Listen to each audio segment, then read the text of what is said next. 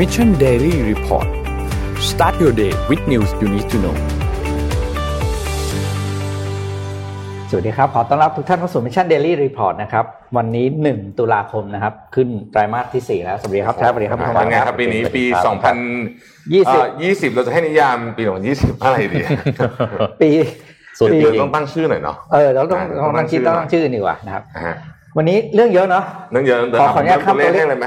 ข้ามตัวเลขเลยไหม อย่างเร็วอย่างเร็วอ่าอย่างเร็วอะตัวเลขขึ้นมาครับครับ33.7 33ล้าน7แสนแล้วนะครับอืมยังคงทะทะยานขึ้นอย่างต่อเนื่องจริง ๆ นะฮะแล้วก็ยอดเสียชีวิตเกิน1ล้านคนไปแล้วยอดผู้เสียชีวิตเกินหนึ่งล้านคนไปแล้วนะครับ เมืองไทยเมื่อวานเพิ่มห้านะฮะอืมเมืองเมืองไทยเมื่อวานมีเรื่องที่ต้องจับตามองเลยก็คือว่าจะมีการเปิดรับนักท่องเที่ยวจะเรียกว่าเป็นนักท่องเที่ยวชุดพิเศษอืมนะฮะอ่าอ่าอีกเงื่อนอาจไขจะหนึ่งเกิดจะเรียกว่าเป็นแขก VIP ของรัฐบาลอ่าหนึ่งร้อยห้าสิบคนนะครับจากกวางโจวใช่ไหมใช่ นะฮะบินมาที่ภูเก็ตนะครับอืมโดยที่ยังไม่เอ่อไม่ไม่ทราบเหมือนกันว่าอยู่ที่ไหน แต่ว่าก็จะเข้าสู่กระบวนการนะฮะในการที่จะมีการเอ่อคัดกรองอะไรต่างๆ ตรวจก่อนมานะฮะมีทุกอย่างนะฮะแล้วก็อยู่นานด้วยนะครับอืมแล้วก็คาดการณ์ว่าจะมีรายได้ประมาณ8 0 0แสนบาทต่อคนนะเพราะเขาอยู่นานนะฮะแล้วก็นี่เป็นต้องบอกว่าเป็นนักท่องเที่ยวที่ค่อนข้างจะตังค์เยอะนะฮะแล้วก็จะมีนักธุรกิจจีนนะครับที่มาด้วย private jet เจ็ดคนนะฮะอืมนี่มาลงที่สุวรรณภูมินะครับ ก็ผมว่าก็ค่อยๆเป็นค่อยๆไปเออนะฮะค่อยๆเป็นค่อยๆไปเพราะว่าจะให้มันปิดไปตลอดก็คงจะไม่ไหวอะนะอืมนะจริงๆนะฮะอืมวันนี้เราเริ่มต้นกันที่เรื่องนี้ดีกว่านะครับ เรื่องร้อนแรงที่สุดอืมในประเทศไทยตอนนี้นะก็ว่าได้เนาะนะอะคุณโทมัสเมื่อวานนี้จั่วมาใน Facebook นะฮะ คือจริงๆว่าเอ้ยผมเดี๋ยวนี้ก่อนว่าผมว่าเมื่อวานนี้เป็นวันที่ผมเห็นบางคนที่ผมไม่เคยไม่เคยเห็นโพสเฟซบุ๊กแบบนี้นะยกตัวอย่างเช่นพี่โจธนาอืมอืมเป็นต้นนะฮะที่โพสเฟซบุ๊กเอ่อเรื่องนี้ค่อนข้างดูเดือดเหมือนกันนะฮะใช่ซึ่งปกติพี่โจไม่เคยโพสอย่างนี้เลยนะอ่าก็จะเขาไม่เคยโพสในเรื่องนี้เลยนะฮะอืมก็แสดงว่าประเด็นนี้มันไปโดนหัวจิตหัวใจของคนเยอะทีเดียวนะครับแล้วก็ใช่พูดถึใช่งเรื่องของประธานโรงเรียนสารสารนะนะครับคือต้องบอกว่า โอ้โหเขาเรียกว่าไงนะมันไม่น่าเชื่อเนาะว่ามันเกิดขนาดเกิดได้ขนาดนี้อะแล้วก็คือมันเหมือนกับเป็นการเขาเรียกว่าเขย่า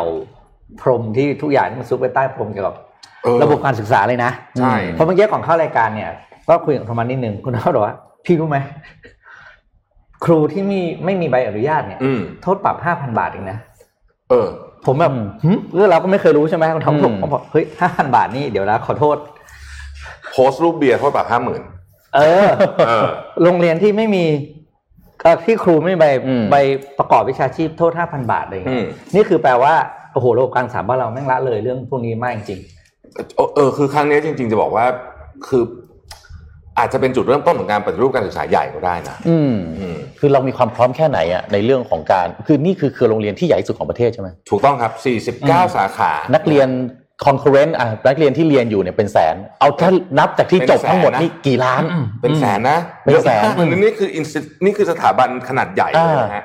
แล้วก็รายได้ก็อย่างที่ทราบกันพันกว่าล้านอืมนะก็คือเป็นโรงเรียนเอกชนเครือข่ายโรงเรียนเอกชนเบอร์หนึ่งของประเทศไทยนะอืมแล้วก็ค่าเรียนก็ไม่ใช่ว่าถูกนะครับอืมค่าเรียนก็แพงนะครับๆต้องบอกแบบนี้ว่าธุรกิจการศึกษาเนี่ยผมอืมใช้คำว่าธุรกิจหรือ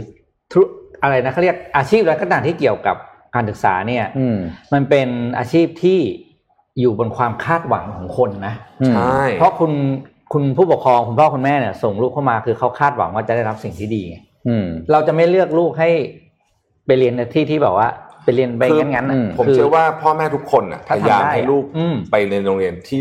ที่ตัวเองสามารถมากที่สุดอะอืมมคือจะจะทุกอย่างอะทำเพื่อเรื่องนี้ได้อืม ใช่ไหมพ่อแม่ใช่ทุกใช่ผมว่าเกือบทุกคนแหละเป็นอย่างนั้นนะถูกฮะต้องแล้วก็ผมว่าสิ่งที่สำคัญในประเด็นเอาเอาเอาเรื่องกรณีโรงเรียนนี้ก่อนนะอืมอืมเอ่อตัวผอเองเนี่ยผมว่า out of touch กับความเป็นมนุษย์เลยนะต้องใช้คำนี้นะเออกับผู้อื่นเยอะมากนะอืมอืมคือไม่รู้เหมือนกันว่าตอบอย่างนั้นมาได้ยังไงเหมือนกันนะเหมือนกับผมว่าผมฟังแล้วผมไม่อยากฟังอีกอะอืมเออ ไม่อยากฟังอีกจริงอืมๆแล้วผมเชื่อว่าทุกท่านของเราก็คงจะได้ฟังแล้วแหละมั้งนะฟังแล้วฟังแล้วฟังแล้วผมว่านะคือคือไอเดียลี่เนี่ยนะครับ ถ้าเป็นอนุบาลเนี่ยเอย่างนี้ก่อนว่าอันในอุดมคติเลยนะคือมครูที่สอนเนี่ยต้องเป็นครูที่จบครุศาสตร์ เอกปฐมวัยนะอันนี้คือไอเดียลี่ใช่ครับนะครับใช่แต่ก็ต้องยอมรับว่ามันผลิตบุคลากรเนี่ยไม่พออาจจะออกมาไม่ทันอืมประเด็นคือเวลาที่เราเข้าไปในอนุบาลเนี่ยบางทีเราไม่รู้ว่าอันเนี้ยเป็นครูหรือเป็นอืมครูพี่เลี้ยงอืมหรือเป็นพี่เลี้ยงมันเหมือนพยาบาลกับผู้ช่วยพยาบาลอ่าพอเขาใส่ชุดคล้ายกันผู้ช่วยพยาบาลฉีดยาไม่ได้วันนั้นอ่าครูพี่เลี้ยง ในทางปฏิบัติก็ไม่ควรสอนใช่ไม่ควรสอนเด็กถูกไหมครับเพราะว่าไม่ได้ถูกเทรนมาทางด้านนี้โดยตรงถูกต้องนะครับแล้วอีกเรื่องหนึงก็คือว่าในโรงเรียนเนี่ยมันก็มี KPI ชี้วัดบางอย่างอืมซึ่งอ่าในเด็กปฐมวัยเนี่ยอาจจะแบบต้องอ่านออกไหมเขียนได้ไหมอันนี้แล้วแต่โรงเรียนอืมแล้วแต่สไตล์ใช่ไหมฮะบางที่มอนเตสอาจจะเน้นเน้นเน้น play base สาธิตก็เน้น activity base บางที่ในวิชาการแตกต่างกันไปตามสไตล์เด็กแต่ละคน ไม่ได้บอกว่าที่ไหนดีกว่าที่ไหนอืมแย่กว่าถูกไหมฮะแต่ประเด็นคือว่าตัวชี้วัดแต่ละตัวเนี่ย แล้วเอาไปครอบกับคนที่เป็นครูพี่เลี้ยงอืมมันทำให้เขาเครียดหรือเปล่า เพราะฉะนั้นเนี่ยปัญหาของครูจุ๋มเนี่ยมันเป็นจุดสตาร์ทของไอ้สิ่งที่มันรอประทุให้เบรกออกมาแล้วหรือเปล่าอืมแล้ววันเนี้ยมันแตกออกมาแล้วสังคม พอเราบอกว่าเฮ้ยอ๋อครูทั้งหมด 400 คนมีแค่ร้อยคนที่มีใบอนุญาตอืมเราในฐานะ ถ้าคนเป็นผู้ปกครองอะเราตกใจทุกคนแหละอืมถูกป่ะเพราะว่าเราเราคิดว่าคนเป็นครูอะอืม ต้องเรียนจบทางด้านนี้อยู่แล้ว ใช่ แล้วเราก็ไม่เคยมีเวลาเราไปลงเอารูปไปโรงเรียนเราไม่เคยขอเช็คใบอนุญาตเนาะใช่ เออนั่นเหมือนกับว่ามีคนมาฉีดยาเราแต่บอกว่าไม่ได้เรียนจบพยาบาลอะถูกถูกเราเราไปโรงพยาบาลเราก็ไม่เคยขอเช็คใบอนุญาตถูกต้องไหมอืมถูกต้อง ซึ่งคือคือตอนเนี้ยไอ้หน่วยงานหลักๆนะที่กำกับดูแลโรงเรียนเนี่ยมีอ่าสำนักงานคณะกรรมการส่งเสริมการศึกษาขั้นพื้นฐานครับอันเนี้ยคือดูพวกการศึกษา ภาคบังคับทั้งหลาย 12 ปีอะอืมนะครับ มีเอ่อเอ่อเอ่อสำนักงานเอกพื้นที่การศึกษาอีกนะครับครับแล้วก็อบจอืมคือโรงเรียนนี่มันไปสังกัดอยู่ในหน่วยงานที่มันแตกต่างกันหลายหน่วยงานเพราะฉะนั้นคำถามคือมาตรฐานเหมือนกันเปล่าอืมอืมประเด็นคือว่ากระทรวงศึกษาเนี่ยเรารู้อยู่แล้วว่าเขาได้งบสูงที่สุดใช่ถูกไหมถ้าไปดูงบถูกที่ของสุดประเทศเนี่ยทุกปีสูงที่สุดอืมไอการจะบอกว่าต้องตรวจโรงเรียนให้ได้ทั้งหมดร้อยเปอร์เซ็นเหมือนผู้สอบบัญชี Big Four ไปตรวจเนี่ยอะอืมอาจจะ ไม่ง่ายแต่ว่ามันผมผมว่าตอนนี้ต้องแบบ big question นะตั้งคำถามใหญ่ ๆ ไปกับหน่วยงานรัฐบาลเลยอะใช่ว่าจะเอายังไง ผมผมว่าครั้งนี้เนี่ยมันไม่ใช่แค่เฉพาะโรงเรียนสารสาสน์แต่ผมว่ามันจะต้องเป็นทั้งระบบจริงๆ ถูกต้องแล้วต้ผมเชื่อว่าที่อื่นก็มีใช่อาจจะรุนแรงกว่านี้ด้วยใช่ซ้ำเพราะตอนนี้พอไปสืบไปสืบมาเมื่อวานนี้ถ้าเกิดใครอะผมเล่า detail ลงไปนิดนึง ก็ไปเจอว่าเฮ้ยมันมีเคสที่อืมนักเรียน 39 คนถูกตีด้ามไม้กวาดอืมพลาสติกอ่าไม้กวาดพลาสติกอะ แล้วแล้วนี่คือเด็กแบบเด็กเลยนะ เด็กแบบอืมเด็กมากๆค่ะซึ่งเราฟังแล้วเราแบบรู้สึกอื้อหือเจ็บ แล้วตีจนหักไหมอืมตีจนหักตีไม้หักคือเหตุการณ์แบบนี้มันเกิดขึ้นได้ยังไงอืมแล้วก็แล้วก็แล้วที่โรงเรียนอื่นมีอีกหรือเปล่าใช่มีอีกแน่นอนแต่ว่าอืมมันก็ไม่ได้เป็นข่าวอะขึ้นมาแล้วแล้วมันจะทำยังไงให้มันไม่มีกรณีไปไกลเกลี่ยกันแล้วก็เงียบไปแบบนี้อะไรแบบเนี้ยอืผมว่าแต่ครั้งนี้ก็เห็น action ของเอ่อรัฐมนตรีช่วยว่าการกระทรวงศึกษาเขารู้สึกอุ่นใจขึ้นมานิดหนึ่งอืมอ่านะฮะเอ่อ ขอให้ดูเอาจริงเก็บพลังงานแบบนี้ไปต่อนะ คือขอขอขอเอาแบบเนี้ยอืมให้ไปสุดทางผมว่าถ้าเกิดว่าเรื่องเนี้ยรัฐมนตรีช่วยเอาจริงเนี่ยอย่างอย่างน้อยที่สุดเนี่ยนะเอ่อแกก็มีอำนาจพอที่จะอืมจัดการเรื่องนี้ได้อืมนะฮะซึ่งอีกนิดนึงนะคือผมว่าประเด็นมันคือว่าครูพี่เลี้ยงเนี่ยเอ่อเงินอย่างที่หนึ่งเงินเดือนน้อยอืมไม่ได้รับเงินเดือนเท่าครูอยู่แล้วครับแต่ต้องไปทำหน้าที่ครูอืมนะครับเพราะฉะนั้นเนี่ย ผมว่าปัญหามันไม่ได้ปัญหาของครูที่กดดันแล้วเอาไปลงกับเด็กเนี่ย ต้นตอจริงมาจากผู้บริหารหรือเปล่า คือเวลาที่ผู้บริหารบอกว่าเฮ้ยมันก็ครูนั่นแหละไม่ดีจริงมันต้องวนกลับไปที่ผู้บริหารไหมแน่นอน คือถ้าเกิด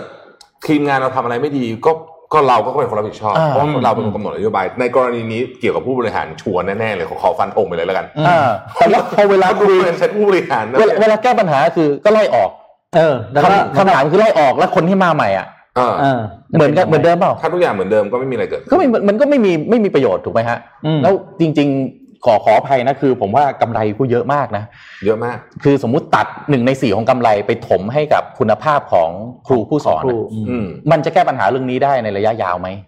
ผมว่าช่วย ถูกไหมคือผมว่าพูดจริงช่วยเราเรารู้กันอยู่แล้วว่าอาชีพครูเนี่ยอืมเป็นอาชีพที่อะพูดจริงคือรายได้น้อยกว่าที่ควรจะได้รับมากอืมจริง ๆ คือเรารู้ว่าผลวิจัยอะไรต่างๆที่เรามาเยอะแยะแล้วอะ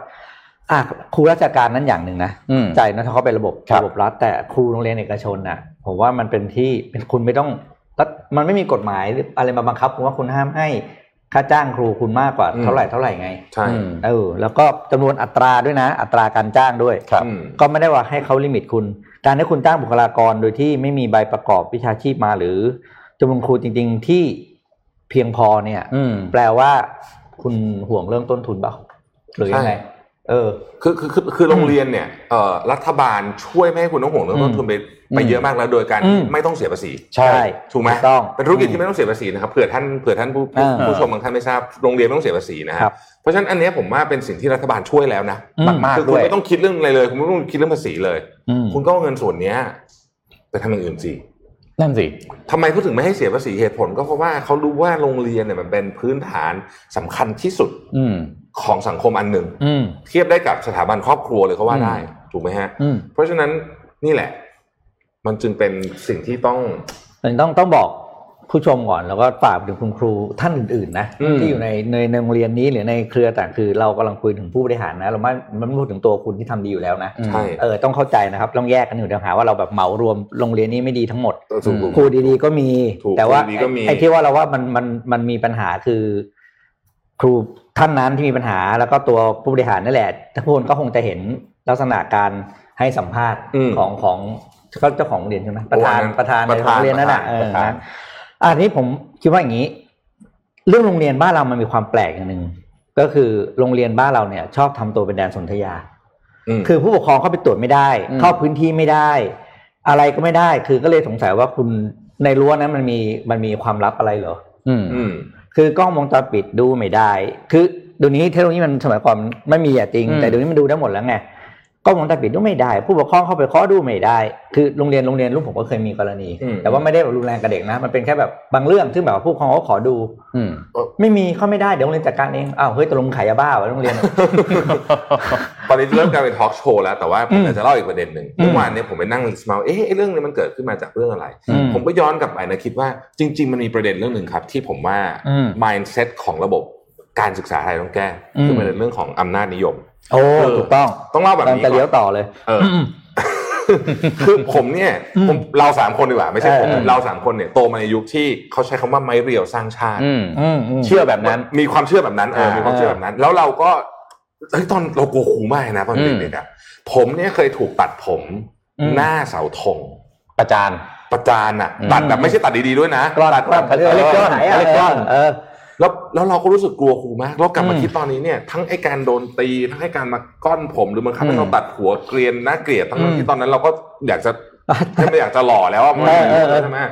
อืมไม่ได้ช่วยอะไรกับการทำให้ผมเรียนดีหรือเรียนไม่ดีเลย อืม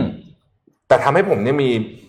ต่อต้านเรื่องเรื่องอะไรไม่มีบาดแผลในจิตใจอะเออเออโหใจเย็นใจเย็นครับครับครับเอาจริงๆ มันคือเรื่องอำนาจนิยมอืมอืมอืมเออมันคือเรื่องอำนาจนิยมจริงๆอ่าผมจะเรียกว่าเรื่องคำว่าในนั้นอนานิยม คือเคยนั่งวิเคราะห์เองนะอันนี้ความเห็นอืมคอหอสอตออย่างเดียวเลยนะเออคือวันนั้นก็บอกคอสตอบางคนพี่คนเขาย่อความเห็นส้นตีนความเห็นส่วนตัวความเห็นส่วนตัว คือการที่ครูบางคนเนี่ยยังยึดถืออำนาจนิยมพวกนี้อยู่ผมคิดเองนะว่าเพราะว่านั่นคือสิ่งสุดท้ายที่เขามีอยู่ อืมที่เขามีเหลืออยู่ อาชีพครูเป็นอาชีพที่ต้องบอกว่าถ้าในโรงเรียนเนี่ยก็คือเขามี อำนาจนี่แหละ ที่ถูกมอบหมายให้ใช้ได้อืมแล้วเด็กก็จะกลัวครูมาก อืมกลัวกลัวตอนนี้กลัวเด็กกลัวมากเลยทุกคนจะกลัวครูมากเออซึ่งเราก็ไม่รู้ทำไม เราอาจจะเราอาจจะเคยกลัวเราไม่รู้นะอืมแต่ว่าเด็กทุกคนเป็น ทีนี้พอมันมีอำนาจเนี่ย มันก็เลยกลารว่ามันมีมานานไงเพราะครูแบบเป็นอย่างเงี้ยก็คเป็นอย่างล้ายนี้มานานๆระบบรุ่นพี่อะอืมเออ seniority ใช่เสร็จแล้วก็เลยกลายเป็นเนี่ยวันหนึ่งถ้าตัวเองไม่มีอำนาจตรงเนี้ย ตัวเองจะไม่มีค่าแล้วไง ผมผมเคสนี้นะผมโทรไปหาครูท่านหนึ่งเกษียณแล้วอายุเกือบอืเจ็ดมสิบผมก็ถามท่านว่าเอ้ยมีความเห็นยังไงต่อเออเรื่องนี้เออท่านบอกอย่างหนึ่งพี่ปิ๊กพูดเมื่อกี้นะบอกว่า เออผมจะบอกให้นะ ครูที่ดีเนี่ยอืมในยุคของผมนะ คือครูที่เข้มไม่เข้มงวดอะอืมเข้มงวดน้อยๆเพราะว่าเข้าใจเด็กก่อน คือเด็กโดดเรียนเนี่ย ครูที่ดีคือเรียกเด็กมานั่งคุยว่าโดดทำไมอืมเออโดดเพราะว่าอะไรครูสอนหน้าเบื่อหรือเปล่า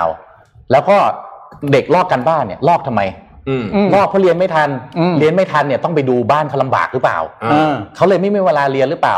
ครูท่านนี้บอกเห็นเด็กลอกกันบ้านนะเรียกเด็กมาคุยดีๆแล้วให้นั่งลอกหน้าหน้าชั้นเรียนนะแล้วเพื่อให้ฟังบทเรียนไปด้วยอืมอืมเขาบอกว่าครูที่ดีมันต้องเป็นแบบนี้เราก็บอกว่าเอ้ยสมัยเราเนี่ย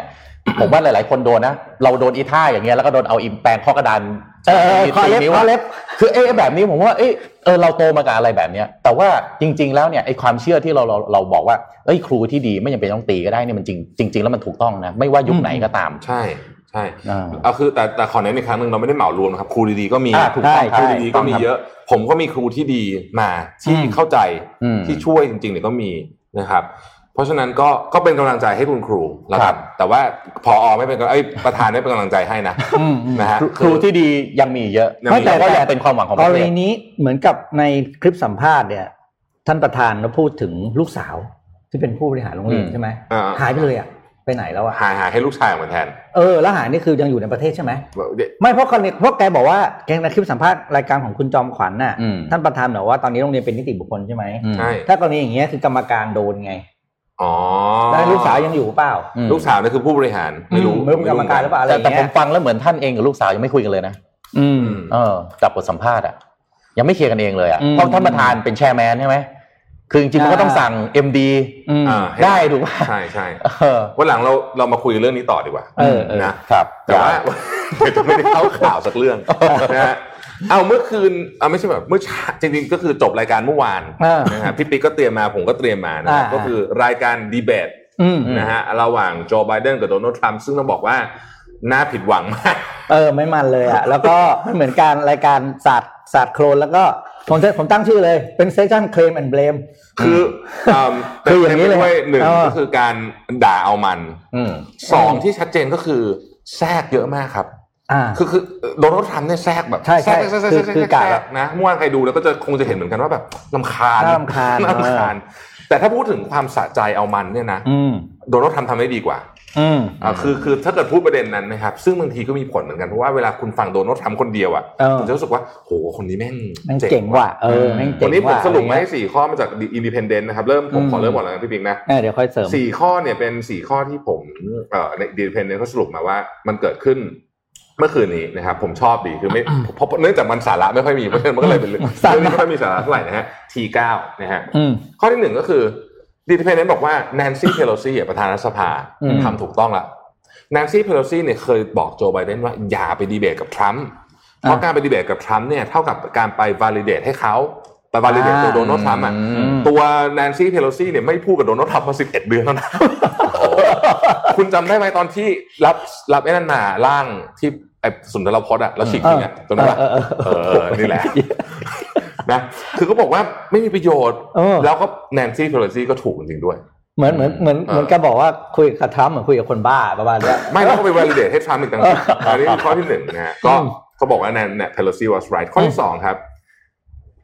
โดนัลด์ทรัมป์เมื่อปี 2016 กับโดนัลด์ทรัมป์ตอนนี้เนี่ยเป็นคนละโดนัลด์ทรัมป์กันอืมอ่าคือตอนปี 2016เนี่ยโดนัลด์ทรัมป์ก็ดีเบต ใช่ไหมกับอืมฮิลลารีอืมคลินตันกับอะไรอย่างเงี้ย แต่โดนัลด์ทรัมป์ตอนนี้เนี่ยเป็นโดนัลด์ทรัมป์ที่เอ่อคือตอนนั้นดีเบตกับคลินตันเนี่ยยังให้พูดบ้างนะครับยังให้คลินตันพูดจนจบอย่างไรอย่างเงี้ยแต่โดนัลด์ทรัมป์ครั้งนี้เนี่ยไม่แบบคือไม่เกรงใจ moderator ไม่เกรงใจโจอืมไบเดน moderator เนี่ยมาจาก Fox นะอืมยังต้องพูดมาหมดประโยคมาแล้วแบบเฮ้ยคริสบอลเลสแบบเออ ขอโทษนะครับ Mr. President please stop let him speak อะไรอย่างเงี้ยเอ้ยแล้วผก็มขอนิดนึงนะ ผมว่าข้อเนี้ยถ้ามาเป็นคนไทยเราบอกเราชินอ่าแล้วบอยเออเจอบ่อย คือคือเนี่ยเขาบอกว่า โอ้โหแบบแย่มากเลยนะอืมโอ้โหแบบเละเทะมากเมื่อวานนี้นะฮะอืมข้อที่สามฮะเออแต่อันนี้ไบเดนทำได้ดีนะฮะอืมคือไอ้ law and order ที่โดนัลด์ทรัมป์ชอบทวีตเนี่ยเมื่อวานเนี่ยมีจุดที่ไบเดนพลิกออกมาว่าคือคือคือโดนัลด์ทรัมป์พยายามพูดว่าแบบคุณไม่เคารพกฎหมายใช่ไหมอะไรประมาณอืมอารมณ์ประมาณนั้นนะฮะแต่ไบเดนก็บอกว่าเฮ้ยจริงๆเนี่ยการเคารพกฎหมายเนี่ยมันสามารถทำ law and order เนี่ยมันมาแบบ fairly ได้ แล้วก็สามารถทำให้เอิ่มทุกคนที่เป็นคนอเมริกันเนี่ยสามารถถูก treat เท่ากันได้ แต่มันไม่ใช่สิ่งที่โดนัลด์ทรัมป์ทำคุณใช้ law and order เป็นเครื่องมือของพวกตัวเอง อ่าอืมอันนี้ตอบดีนี่ถ้าจะเป็นสาระเดียวที่ผมจับได้อะนะเออนะครับ ข้อที่สี่ครับ โจไบเดนเนี่ย รู้นะว่าตัวเองเนี่ยอ่านำอยู่นะอืมรู้นะว่าตัวเองนำอยู่ เพราะฉะนั้นโจไบเดนจะพูดเยอะมากเมื่อวานนี้ประมาณว่าแบบกลัวขับนับคะแนนนะซี่นะอืมหรือว่าอืมคุณเอ่อปล่อยโดนัลด์ทรัมป์แบบตอนที่โดนัลด์ทรัมป์แบบขึ้นขึ้นเยอะๆอะ โจไบเดนก็บอกว่าเออพูดไปเถอะเพราะมันคุณไม่มีทางเปลี่ยนผลของการเลือกตั้งได้หรอกแสดงว่าเขารู้อยู่แล้วว่าตัวเองอะตันำวเยนำอยู่อะอ่าหมายถึงว่าเราก็ใช้อันนี้ให้เป็นประโยชน์แต่ว่า ถ้าดูฟอร์มเมื่อวานนี้โจไบเดนคือคือคือเถียงกันแต่แต่แต่การคนเถียงเก่งก็ไม่ได้แปลว่าบริหารประเทศเก่งเออเออเรามีตัวอย่างมาแล้วเราเถียงมาแล้วเอาพี่ไม่ได้ว่าพี่บิ๊กมีไหนฮะอ้าวก็เป็นของนิก k ีเอเชียนนะครับเมื่อวานเขาเปลี่ยนชื่อเป็นนิก k ีเอเชียแล้วนะใช่ใช่ใช่ใช่ในหัวเขาอะอ่านะครับ ก็เปลี่ยนเป็นที่หนึ่งตุลาก็สรุปมาเป็นห้าประเด็นของ เกี่ยวกับเรื่องของการดีเบตครั้งนี้แหละครับ ประเด็นแรกก็คือเรื่องของประเด็นระหว่างอเมริกากับจีนนะครับไบเดนเนี่ยออกมาผมใช้คำว่าพูดว่าทรัมป์เนี่ยพาอเมริกาเสียเปรียบอืมคือตลอดเวลาที่ทำอยู่สี่ปีเนี่ยทรัมป์มักจะพูดว่า เขาเป็น deal maker ที่ดีนู่นนี่นั่นนี่ใช่ไหมอืมอืมอืมแต่อเมริกายังคงขาดดุลกับจีนอยู่และขาดมากกว่าเดิมด้วยอืมอืมอ่าเนี่ยครับทำก็ไม่ได้อะไร แต่ทำก็ไปไปเบลมเรื่องอื่นเป็นทำก็เบลมกลับว่า ช่วงเวลาตลอดเวลาที่เขาอยู่เนี่ย จีนเนี่ยเศรษฐกิจถดถอยครับนะ แต่เขาเป็นคนที่ดึงดึงการตั้งงานกลับมาให้อเมริกาเนี่ยมากกว่าแสนเจ็ดแสนแรงงานตำแหน่งงานอืมน่านะ อ่านี่คือสิ่งที่ที่ที่ทรัมป์มาเคลมกลับ แต่ไบเดนก็บลัฟกลับว่าอืมไอ้ที่คุณทำเนี่ยเพราะเป็นเพราะว่ามันผลจากการที่เศรษฐกิจมันเติบโตเติบโตต่อเนื่องต่อจากสมัยสุดท้ายของบารักโอบามาอืมนะครับครับถึงเรื่องของการวิธีการลงคะแนนเสียงเลือกตั้ง เอออันนี้ก็เถียงกันเละโอ้นี่ก็เถียงกันเละมากอืมก็สิ่งที่พิธีกรถามก็คือ หรือว่าขอให้ให้ทั้งสองคนให้คำมั่นว่าจะไม่ประกาศชัยชนะ จนกว่าการนับผลคะแนนทั้งหมดจะเสร็จสิ้นไหม เพราะมันจะต้องมีการส่งส่งส่งเมลอย่างนี้ใช่ไหมอืมอืมทรัมป์อ่าโจไบเดนบอก yes ก็คือจะยอมรับผลจนกว่าจะร้อยเปอร์เซ็นต์ถึงจะประกาศชัยชนะ แต่ทรัมป์บอก no อะไรวะโอ้โอเคครับหัวง่ายๆกันเลย อ่า แล้วก็ เรื่องภาษีที่เป็นประเด็นใหญ่อีกเรื่องหนึ่งทรัมป์ออกมาแก้ต่างตัวเองบอกว่า ก่อนที่เขาจะมาเป็นประธานาธิบดีเนี่ยเขาเป็นนักธุรกิจเขาเป็นนักเขาเป็น developer อืม เขาก็เหมือนนักธุรกิจคนอื่นแหละที่ไม่อยากเสียภาษีอืมเพราะฉะนั้นเนี่ยเขาก็จะทำทุกวิถีทางที่ทำให้เขาประหยัดภาษีได้แล้วนี่เหมารวมกันนะเนี่ยเออเออไปรู้ได้ไงว่าคนอื่นเขาไม่อยากเสียภาษี ซึ่งประเด็นนั่นคือเขาบอกว่าเขาใช้ช่องว่างทาง tax law นะกฎหมายภาษีเนี่ยที่สมัยตอนที่ไบเดนเนี่ยไบเดนเนี่ยเคยเป็น office admin สมัยโอบามาไงอ่าอ่าอ่าเขาบอกเขาใช้ช่องว่างทางกฎหมายสมัยที่ไบเดนทำเนี่ยอืมทำให้เขาไม่ต้องเสียภาษีอืมแต่ว่า แปลง่ายคือไบเดนยูอาหวยอืมทำให้ทำให้บางใครนไม่โยต้องบายจ่ายให้ภาษีทางบางนโยบายให้คนน่ะหลุดรอดภาษีได้ ซึ่งเขาทำตามกฎหมายแปลว่าเขาไม่ผิดอืมอ่านะ ต่อไปก็คือเรื่องของ แต่แต่ไม่ตอบนะว่าทำไมปีที่ผ่านมาถึงเสียเจ็ดร้อยห้าสิบเหรียญนะอ่าไม่ตอบอันนี้ไม่ได้ตอบใช่ครับอืมอันนี้แม่งสุดเขาบอกว่าคำถามสุดท้ายก็คือว่าพิธีกรก็ถามทั้งคู่เหมือนกันคือทำไมประชาชนควรจะเลือกคุณเป็นอืมประธานาธิบดีอืมไบเดนซัดก่อนเลยครับบอกว่า พูดถึงทรัมป์ว่า he's Putin puppy เขาคือหุ่นเชิดของพัปปี้แล้วก็บอกว่าเนี่ยเชิดปูคือตินทั้งแบบไม่ไม่ไม่ไม่ไม่ได้เรื่องเลยคือไม่ได้มีแนวทางของตัวเองอะไรอย่างเงี้ย แต่สิ่งที่ทรัมป์อัดกลับก็คือโอ้โหอันนี้แบบรูทมากเลยนะอืมถามว่าไบเดนรู้จักคำว่าสมาร์ทไหมเขาบอกว่าเขาบอกว่า คุณแหละขออนุญาตขออนุญาตขออนุญาตไม่ยกนะครับนี่สมมติเป็นครับไบเดนนะ คุณน่ะ สมัยเรียนน่ะ ได้คะแนน ไม่ห่วยที่สุดก็อยู่ในกลุ่มที่ห่วยที่สุดอะเพราะฉะนั้นอย่ามาใช้คำว่า smart กับผมนี่คือสิ่งที่ทรัมป์พูดนะครับ แต่สิ่งที่อีกประเด็นหนึ่งที่ไบเดนทำได้ดี แล้วไบเดนต้อนต้อนอืมทรัมป์เข้ามุมเลยนะผมว่าเป็นไฮไลท์ของมันนั่นก็คือไบเดนบอกว่า ทรัมป์กล้าประณามกลุ่มที่นิยมผิวขาวไหมอ่า ใช่อืม white supremacist อืมแล้วแต่เขาอ่าทรัมป์บอกว่าทำไม่ประนามเอออ่าเอออ่าอันนี้แหละอันนี้คือเป็นเรื่องใหญ่เขาบอก no อืมนะแล้วก็ไบเดนก็ซัดกลับไปครับว่าเนี่ย ทรัมป์เนี่ยคือประธานาธิบดีที่ใช้เครื่องมือทุกวิถีทาง เพื่อที่จะสนับสนุนแล้วก็ส่งเสริมให้เกิดการแบ่งแยกอืมอืม racist division อืมนี่คือสิ่งที่ผมคิดว่าที่จุดที่สุไบดเดนทำได้ดีที่สุดในอืมในในเรื่องของไม่ผมผมก็ฟังก็เท่าที่อ่านก็คือเออเรื่องนี้แหละจริงนะครับจริงนี่คือสิ่งที่ นิเคอีเอเชียสรุปมาให้เมื่อวาน วันนี้ข่าวเราไม่มีวันจบชอบมากไวันจบแปดโมงแน่นอนบอกสบายนี่ยังไม่ทันเริ่มอะไรเลยนะฮะยังนี่ไม่คือไม่มีใครพูดอย่าใช้คำว่าสมาร์ทกับผมชอบชอบมากชอบมากพี่พี่ทรัพย์ว่าอะอืมโอเคครับผมมาเชิญเอาสักหนึ่งข่าวก่อนไหมฮะอืมผมชวนชวนกลับมาที่ประเทศไทยหน่อย มาดูการพัฒนาประเทศไทยเราบ้างอ่านนะครับอะขอรูป H3 หน่อยอืมนะฮะอืมสุสามสนามบินสุวรรณภูมิครับอ่าอ่าเฟสสอง จริงๆแล้วจะเสร็จก่อนหน้านี้แหละแต่นี่ดีเลยนะฮะอืมตอนนี้ทดสอบระบบอยู่ คาดว่าปิดจ็อบมีอ่าเมษายน 65 65 นะก็คง65 ไม่ต้องรีบมั้งตอนเนี้ยไม่ต้องรีบ ผมว่าไม่ต้องรีบ แต่เรื่องนี้มีหลายประเด็น ผมค่อยๆไล่เรียงประเด็นไปแต่ไปแบบไวๆนะฮะ ประเด็นที่หนึ่งก็คือว่าคุณเอ่อนิตินัยสิริสมรรถการกรรมการผู้อำนวยการใหญ่ ของเอ่อทอทเนี่ยนะฮะเปิดเผยเรื่องโครงการก่อสร้างอาคารเทียบเครื่องบินหลังที่หนึ่งซึ่งเขาเรียกว่า Z1 นะครับปัจจุบันภาพรวมเนี่ยคืบหน้า 95%แล้วโครงสร้างอาคารเสร็จ 100%แล้วเหลือดำเนินงานพวกสถาปัตย์ตกแต่งภายในนะฮะงานภูมิทัศน์ต่างๆ ประเด็นที่สองคือว่าต่อไปเราจะมีรถไฟฟ้าขนส่งอัตโนมัติหรือ APM นะฮะอืมซึ่งจะเป็นการขนส่งระหว่าง เอ่อเอ terminal terminal อืมนะครับถ้าถ้าเราไปฮ่องกงเนี่ยอ่ามันจะมีแบบขนส่งอ่าใช่ไหมฮะเดี๋ยววันที่สนามบินที่เขาเจริญเจริญเนี่ยเขาจะใช้แบบนี้กันอืมนะครับ ซึ่งปัจจุบันอยู่ระหว่างการทดสอบนะฮะเอ่อตอนนี้เนี่ยรับมาแล้ว 2 ขบวนนะครับแล้วก็ทดสอบอีก 4 ขบวน แล้วก็จะทยอยส่งมอบทั้งหมดในปีนี้นะฮะเดือนพฤศจิกายนเนี่ยแหละนะครับ ประเด็นที่ 3 ก็คือว่าด้านงานก่อสร้างอาคารสำนักงานการบิน แล้วก็ที่จอดรถด้านทิศตะวันออกเนี่ยคาดว่าจะเสร็จมิเมษายนปีหน้านะครับแล้วก็ทดสอบความพร้อมต่างๆเนี่ยคาดว่าจะเสร็จ ในเดือนเมษายนปี 65 ตามที่ผมแจ้งไปในตอนแรกนะครับ ทีนี้กลับมาดูฮะสุวรรณภูมิ เจอพิษโควิดเนี่ยผู้โดยสารเป็นยังไงนะครับ ปี 63 เนี่ยคาดว่าผู้โดยสารจะเหลือ 60 ล้านคนนะครับอืมเอ่อจากปัจจุบันเนี่ยสุวรรณภูมิเนี่ยเปิดให้บริการมาแล้ว 14 ปีนะครับ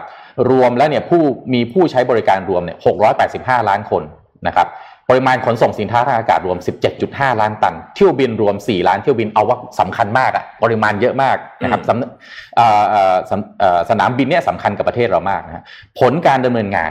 ในรอบ 11 เดือนปี 63 ถ้าจำได้นะครับเอ่อสนามบินสุวรรณภูมิเนี่ยอยู่ดีๆก็ไปลดค่าค่าค่าฟรีที่ค่าเก็บกับ landing fee power อะเอ่อกับอืมเอ่อกับอะไร king power อ่าอืมตอนนี้หุ้นไปร่วงทีอืมร่วงหนักนะครับ ซึ่งเอ่อปัจจุหุ้นร่วงจากการเก็บค่าฟรียังไม่พอนะครับผู้โดยสารเนี่ยลดลงจากช่วงเดียวกันของปีก่อนเนี่ย42%ด้วยอืมนะครับปริมาณสินค้าที่ขนส่งก็ลดลง 22%คำถามคือแล้วผู้ถือหุ้นนะเมื่อไหร่จะได้กลับมา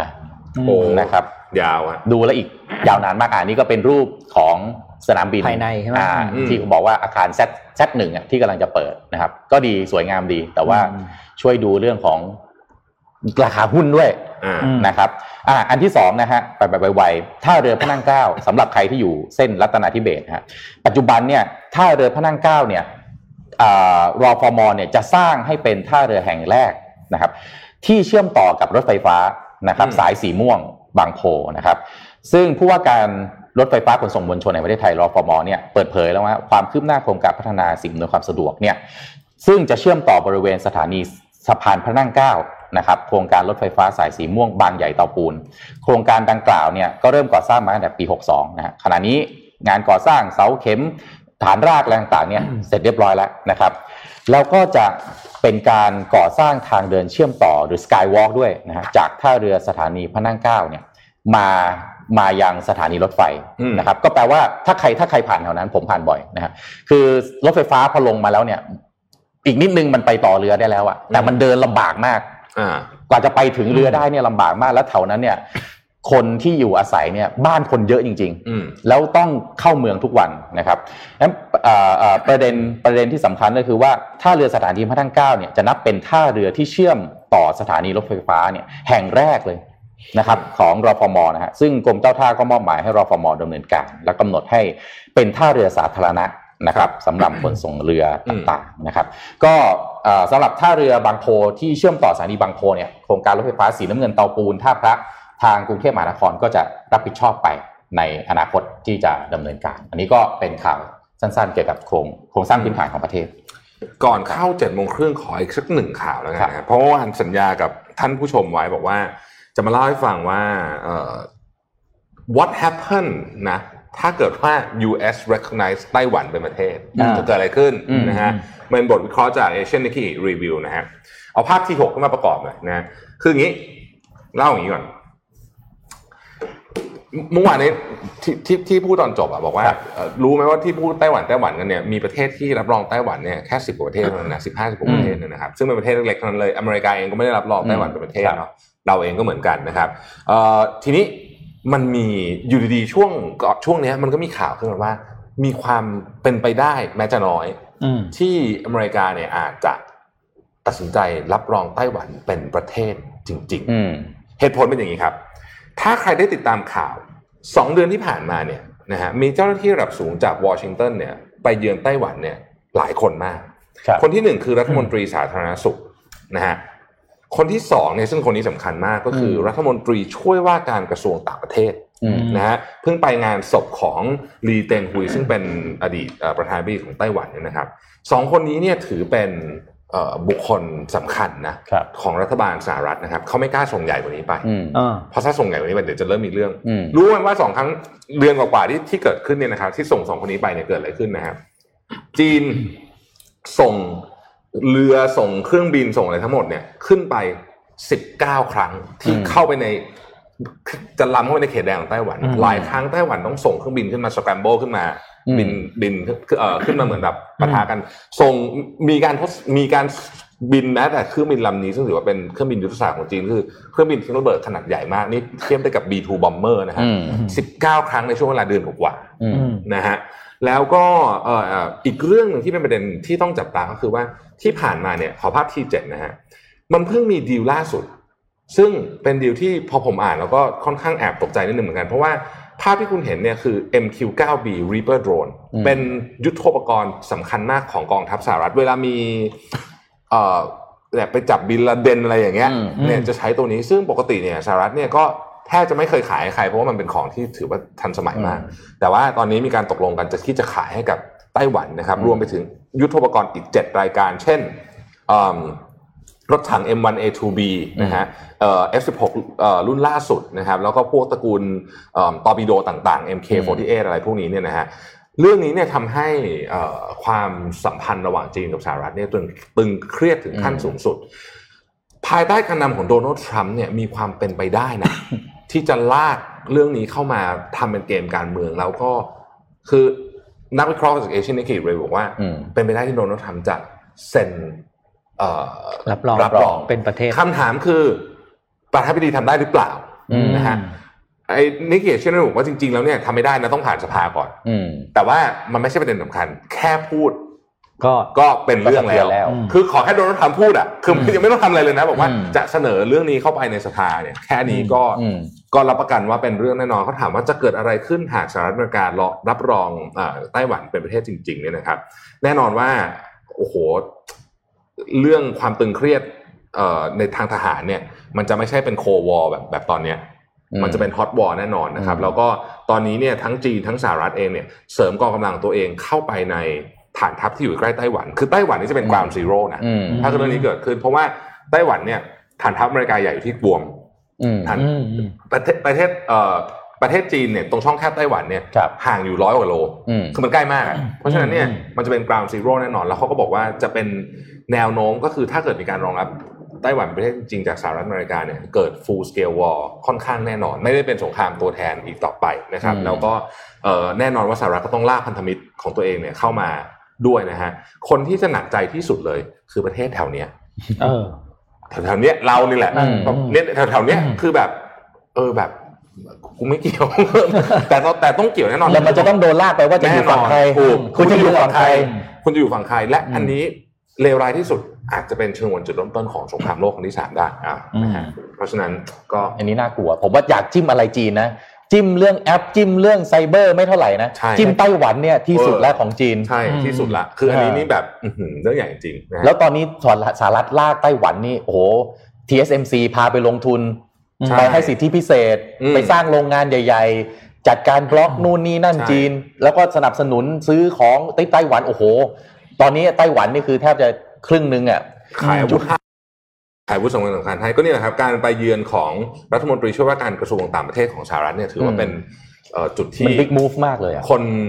คนเป็นห่วงมากเลยนะอืมอืมคนเป็นห่วงมาก เพราะว่าคนนี้คนนี้คือถือว่าเป็นเจ้าหน้าที่สำคัญเลยนะฮะอืมติดตามกันต่อไปนะต้องระวังนะครับ เพราะว่าโดนภายใต้การนำของโดนัลด์ทรัมป์เนี่ยผมไม่รู้จริงว่าอะไรจะเกิดขึ้นบ้างอ่าคาดเดาอะไรไม่ค่อยได้ คาดเดาเลยไหมมูฟอะไรที่อันตรายอันตรายเขาก็เลือกทำนะใช่เออเห็นไหมท่ายากๆท่าอันตรายะอันนี้อันตรายสุดเลยนะใช่อันนี้ใช่อันตรายที่สุดเลยจริงอืมๆนะครับ แล้วก็อย่างอย่างที่คุณโทมัสบอกอะคือเรื่องอะไรก็พอจะนั่นได้นะใช่ติ๊กอย่าต็อกเล่นอะไรเรื่องนี้ก็โอ้โหแต่ไต้หวันเนี่ยไม่ได้เลย ไม่ได้ไม่ได้แน่นอน ไม่ได้แน่นอนนะฮะอืมครับอะมาเจ็ดโมงครึ่งกันครับอืมนะครับ อ่าขอสไลด์นะครับเจ็ดโมงครึ่งวันนี้ ผมตั้งชื่อเรื่องว่า when life is tough โอ้โหอืมเราพบว่าชีวิตมันยากใช่ไหมช่วงนี้เลยล่ะช่วงนี้ยิ่งยิ่งลำบากนะครับ เมื่อชีวิตมันลำบากผม ผมก็เลยมีคำตอบแบบเล็ก ๆ มาเพื่อที่จะจุดประกายความกำลังใจอ่าให้ให้พบว่าอ๋อถ้าชีวิตมันลำบากเนี่ยเรา เราควรจะมีมุมมองกับมันยังไงนะครับข้อหน้าต่อไปนะฮะคนนี้นะครับคอนอร์แมกเกรเกอร์นะครับโอ้ฉายาสุดยอดสุดยอดไอ้หมาบ้าอืมไอ้หมาบ้านะครับก่อนแต่ว่าคอนอร์แมกเกรเกอร์เนี่ย ก่อนหน้านี้เนี่ยก่อนที่เขาจะเป็นแชมป์ซึ่งปัจจุบันนี่เป็นมนุษย์คนเดียวบนโลกนะฮะที่ได้แชมป์ UFC สองรุ่นอืมคือ welterweight และ flyweight ถ้าผมจำไม่ผิดนะฮะถ้าผิดครับก็ขออภัยนะครับก่อนเนี้ยในคอนอร์แมกเกรเกอร์เนี่ยเกือบจะเป็นคนที่ไม่มีบ้านอยู่นะอืมที่แน่ๆ jobless ไม่มีงานทำนะครับ แล้วก็ต้องสารพัดทำอะเป็นช่างประปา เป็นช่างนู่นนี่นั่น เยอะแยะไปหมดเลยที่เป็นงานที่เรียกว่าเขาไม่รู้สึกว่ามันทำให้ชีวิตเนี่ยมันมันน่าอยู่ แต่ว่าขอหน้าต่อไปนะครับ แต่วันที่เขาขึ้นต่อสู้บนสังเวียน UFC แล้วเนี่ยจริง ๆ มันโดนต่อยมันเจ็บตัวตลอดเวลานะอืมแต่มันก็มีคนที่อยู่ข้างเคียงเขานะครับ แล้วก็วันนี้เนี่ยเขาบอกว่าหลังจากที่เขาสู้ผ่านอุปสรรคมากมายเนี่ยเขาบอกคำนี้เลยครับเขาบอกว่าผมรู้สึกซาบซึ้งเกินบรรยายเลย ที่ได้ใช้ชีวิตนี้คำถามคือเขาไปผ่านอะไรมาฮะแล้วตลอดชีวิตที่เขาผ่านมาเนี่ยเขาผ่านอะไรมาเขาถึงมีความรู้สึกแบบนี้อืมนะครับขอหน้าต่อไปนะครับ คนนี้ครับเจมี่วาร์ดี้เมื่อวันเมื่อสุดสัปดาห์ที่ผ่านมาเพิ่งยิงแฮตทริกไปนะครับแล้วก็เป็นเอ่อศูนย์หน้าปัจจุบันนี้ก็ต้องบอกว่าเป็นเบอร์ต้นๆของทีมชาติอังกฤษอืมแล้วก็เคยได้แชมป์พรีเมียร์ลีกมาแล้ว แต่ว่าถ้าย้อนกลับไปไม่กี่ปีก่อนเนี่ยเจมี่วาร์ดี้เนี่ยยังต้องทำงานเป็นคนงานอยู่ในโรงงานทำขาเทียมอยู่เลยนะครับแล้วก็คุณพ่อคุณแม่เนี่ยไม่มีสตังค์ส่งส่งเรียนนะครับ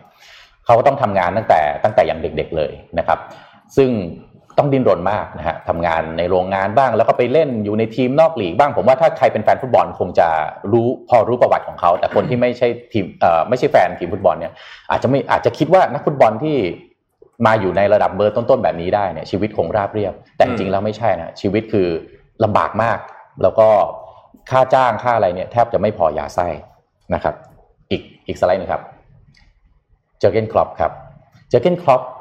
คุณพ่อเนี่ยถ้าย้อนกลับไป คุณพ่อก็อยากจะเป็นนักฟุตบอล แต่ว่าไม่ได้ฝีมือดี ถึงขั้นว่าคุณพ่อเนี่ยต้อง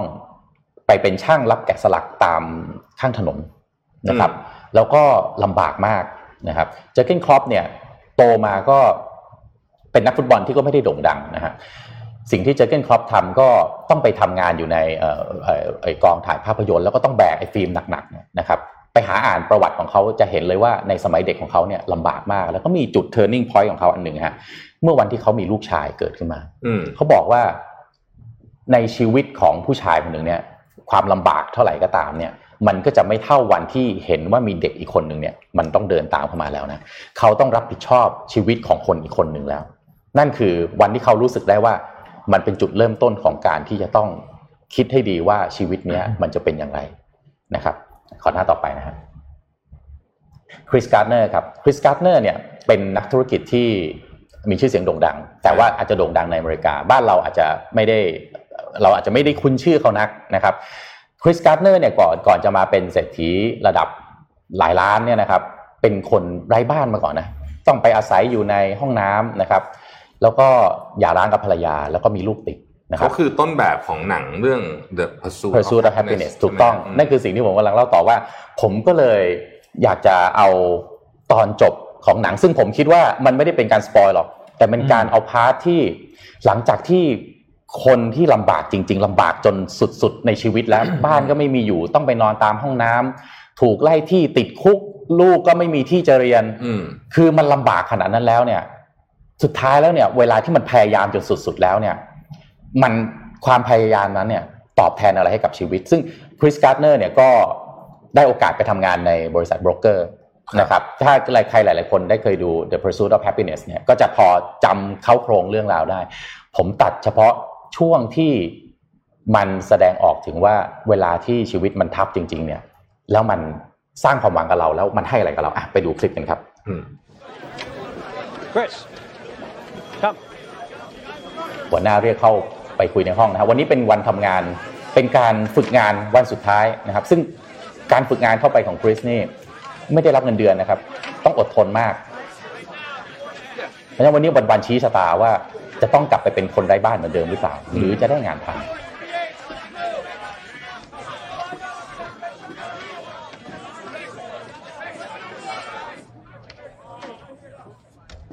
Come Hi, Chris. Mr. Fromm, good to see you. เป็นท่านประธานนะฮะ Thank you, sir. Chris. Hey, Jay. Chris, sit down, please. I thought I'd uh, wear a shirt today. Um, you know, being the last day and all. Well, thank you. Thank you. We appreciate that. But um, wear one tomorrow, though, okay? Because tomorrow's going to be your first day. ท่านประธานบอกว่า to work here as a broker, พรุ่งนี้ให้มาทำงานได้ would you like that, Chris? ถ้าคุณต้องการ Yes, sir. Good. We couldn't be happier. So, welcome. Was it as easy as it looked? No, sir. No, no, sir, it wasn't. ท่านประธานถามว่ามันดูง่ายไหม Thank คริสบอกว่าไม่เลยครับ มันไม่ได้ง่ายอย่างที่มองเลย ไม่ได้อย่างนี้ไม่ได้ง่ายอย่างที่เห็นเลย Oh, Chris. I almost forgot. คริสเนี่ยตอนที่ไม่มีเงินนะฮะขึ้นแท็กซี่เหมือนกับท่านประธานท่านประธานไม่ได้พกเงินนะฮะคริสเลยควักเงินสุดท้ายของตัวเองเนี่ยให้ค่าแท็กซี่ไป อันนี้ท่านประธานก็เลยให้เงินคืน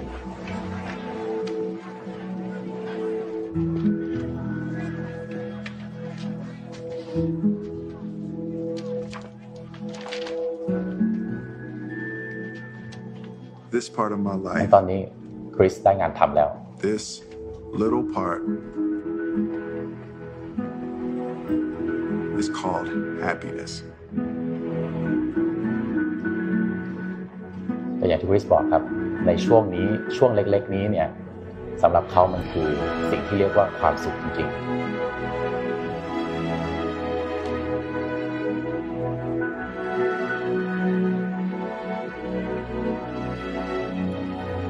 และเดี๋ยวผมอยากจะให้ดูครับว่า ผมอยากจะถามว่าเวลาที่เรามีความสุขจริงๆ สุดท้ายเราต้องการอะไรครับผมอยากให้ทุกคนตั้งคำถามนะครับ แล้วลองดูว่าคริสทำอะไร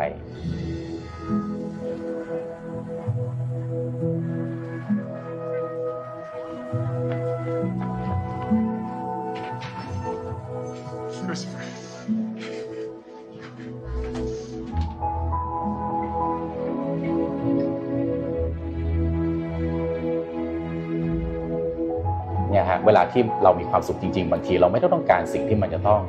ใช้เงินจำนวนมากเลย ของคริสเขาแค่ได้กอดลูกเขาก็ดีใจแล้วขอสไลด์หน้าถัดไปครับนั้นสิ่งที่คริสบอกครับเขาบอกว่าเขาแข็งแรง เพราะเขาเคยออนแอร์มาก่อนเขาเป็นคนไม่กลัวอะไร ก็เพราะเมื่อก่อนเนี่ยเขาเคยกลัวมากๆมาก่อนนะครับ แล้วก็เขาฉลาดในวันนี้ก็เพราะเขาเคยโง่มาก่อน ผมคิดว่าสิ่งเหล่านี้แหละครับ มันตอบโจทย์ได้เป็นอย่างดีว่าเวลาเวลาที่เราจะต้องผ่านช่วงที่ยากลำบากของชีวิตเนี่ย เพื่อมันจะสอนให้เราเนี่ยเป็นคนที่เลเวลอัพตัวเองขึ้น เป็นคนที่ดีขึ้น เป็นคนที่แข็งแรงขึ้น เป็นคนที่พร้อมจะมองโลก และพร้อมที่จะใช้ชีวิตกับโลกนี้ให้ให้มันสดใสได้มากขึ้นนะครับขอหน้าต่อไปนะฮะคนอื่นๆนะครับ อาจจะสงสัยในสิ่งที่ตัวตนของคุณเป็น ใน ดีกรีในปริญญาของคุณในความรู้ของคุณ หรือในสิ่งต่างๆ ที่คุณมีนะครับ คนอื่นเนี่ยอาจจะสงสัยได้นะครับ แต่ไม่มีใครเลยครับ ที่จะลดทอนคุณค่านั้นของคุณได้ เพราะว่าสิ่งที่อยู่ในตัวตนคุณนั้นต่างหากเป็นสิ่งที่แสดงคุณค่าของคุณที่แท้จริงนะครับข้อหน้าต่อไปนะฮะนั้น I was homeless but I wasn't hopeless คือเขาผมเคยไร้บ้านนะ แต่ผมไม่เคยไร้ความหวัง นะครับ แล้วก็ I know a better day was coming ผมรู้ว่าวันที่ดีมันจะต้องมาถึงอย่างแน่นอนนะครับ แล้วก็สุดท้ายนะครับ when life is tough เมื่อชีวิตมันยากนะครับ ผมอยากให้ทุกคนคิดนะครับว่า think of where your heart is ที่ที่หัวใจของคุณอยู่มันอยู่ตรงไหน ฝากไว้สำหรับเจ็ดโมงครึ่งครับขอบคุณคนครับนี่น้ำตาท่วมแน่นอนนะตาท่วมอีกแล้วเป็นเป็นเป็นภาพยนตร์ที่สร้างจากเรื่องจริงที่ดีมากเรื่องหนึ่งอืมนะครับผมครับใครยังไม่ดูอยากให้ไปดู ใครดูแล้วกลับไปดูอีกรอบก็ได้อืมเพราะช่วงนี้ชีวิตอาจจะเหนื่อยๆหน่อยเหนื่อยนิดนึงอืมเหนื่อยนิดหนึ่งนะฮะครับโอเค ตัดมาเร็วๆหนึ่งข่าวนะครับเดี๋ยวโอ้โหข่าวเยอะมากเลยนะฮะครับไม่ไม่รู้จะจบกี่โมงแล้ววันเนี้ยนะฮะไปไปลางานให้เรียบร้อยไป อะเมื่อวานมันมีข่าวมาจาก Financial Times เรื่องวายคาร์ดนะครับก็ยังไม่จบนะฮะคือตอนนี้อ่านี่ Wirecard นี่เขย่าเรียกว่ารัฐบาลเยอรมันเลยนะฮะครับเหมือนกับเหมือนกับโรงเรียนเขย่าวงการศึกษาใช่บ้านเราอะประมาณระดับเดียวกันเลยอะคือตอนเนี้ยคือเมื่อวานมีข่าวมาว่า มีรายงานออกมา คือตอนเนี้ยมันมีก็การสืบสวนเยอะไปหมด ก็พบว่าเฮ้ยจริง ๆ แล้วเนี่ยอืมพนักงานของ EY เนี่ยนะครับได้เตือนเรื่องนี้กับผู้บริหารของ EY เนี่ยครับตั้งแต่ปี 2016 แล้วโอ้โห นะอืมว่ามันจะมีมี fraud เกิดขึ้นเขาเนี่ยอืมเป็นมีคน whistleblower แล้วอ่ามีมี whistleblower แล้ว แล้วเขาเนี่ยได้รับเงินสินบนจาก Wirecard ด้วยก็ฮะเขียนหนังสือโอ้โหบอกผู้บริหารไปแล้ว แต่ผู้บริหารไม่ทำอะไรก็ยังปล่อยให้ เอ่อทุกอย่างเกิดขึ้น Wirecard ไป ก็คือตรวจสอบบัญชีผ่านนะว่างันเถอะนะครับประเด็นนี้ KPMG ก็ออกไปเจาะต่อ แล้วก็ทำ report ออกมา 60 กว่าหน้ารายงานละเอียดเลยว่ามันเกิดอะไรขึ้นมี whistleblower เสร็จแล้วทำไมถึงถูกทำให้เงียบไปครับนะครับเรื่องราวต่างๆ มันมี detail ว่าเอิ่มเกิดอะไรขึ้นที่การซื้อบริษัทที่อินเดียอืมมันมีเคสหนึ่งที่ซื้อบริษัทที่อินเดียแล้วเอ่อปรากฏว่าผู้ตอนซื้อบริษัทที่อินเดียเนี่ยไอ้บริษัทที่อินเดียที่ไปซื้อเนี่ยซึ่งก็ดูแบบงงๆว่าไปซื้ออะไรเนี่ยอืมไปค้นพบทีหลังว่าผู้ซื้อ กับผู้ขายเกี่ยวข้องกันอืมพูดง่ายๆก็คือ คุณไปซื้อบริษัทของตัวเองนั่นเองอืมแต่ว่าเงินเนี่ยเงินผู้ถือหุ้นนะอืมเออบนบริษัทในตลาดไงเงินผู้ถือหุ้น แต่ผมเป็นผู้บริหารใช่ไหมอืมผมไปตั้งบริษัทที่อินเดียแล้วก็ไปซื้อแพงจริงๆนี่เขาเรียกรายการระหว่างกัน ซึ่งอ่าต้องเปิดเผยๆต่อสาธารณะต้องเปิดเผยใช่ต้องเปิดเผยอืมอันนี้คือสำคัญมากนะประเด็นครันบใหญ่มาก แต่อันเนี้ยไม่เปิดเผยอืมปกปิดไว้ แล้วก็เนี่ยมาเจอตอนเนี้ยโอ้เจตนาชัดมากเลยอะเจตนาชัดมากนะฮะเจตนาชัดมาก แล้วก็ซื้อแบบราคาแบบ over มากๆ ก็คือเอาเงินเข้ากระเป๋าตัวเองนั่นเองอืมนะฮะเอ่อเนี่ยแล้วก็คือประเด็นเนี้ยผมว่า EY เนี่ยจะโดนหนักเลยเพราะว่า เพราะว่าตอนนี้เนี่ยอืมคือมันมีหลักฐานชัดเจนว่าคุณรู้เรื่องนี้อยู่แล้ว อืม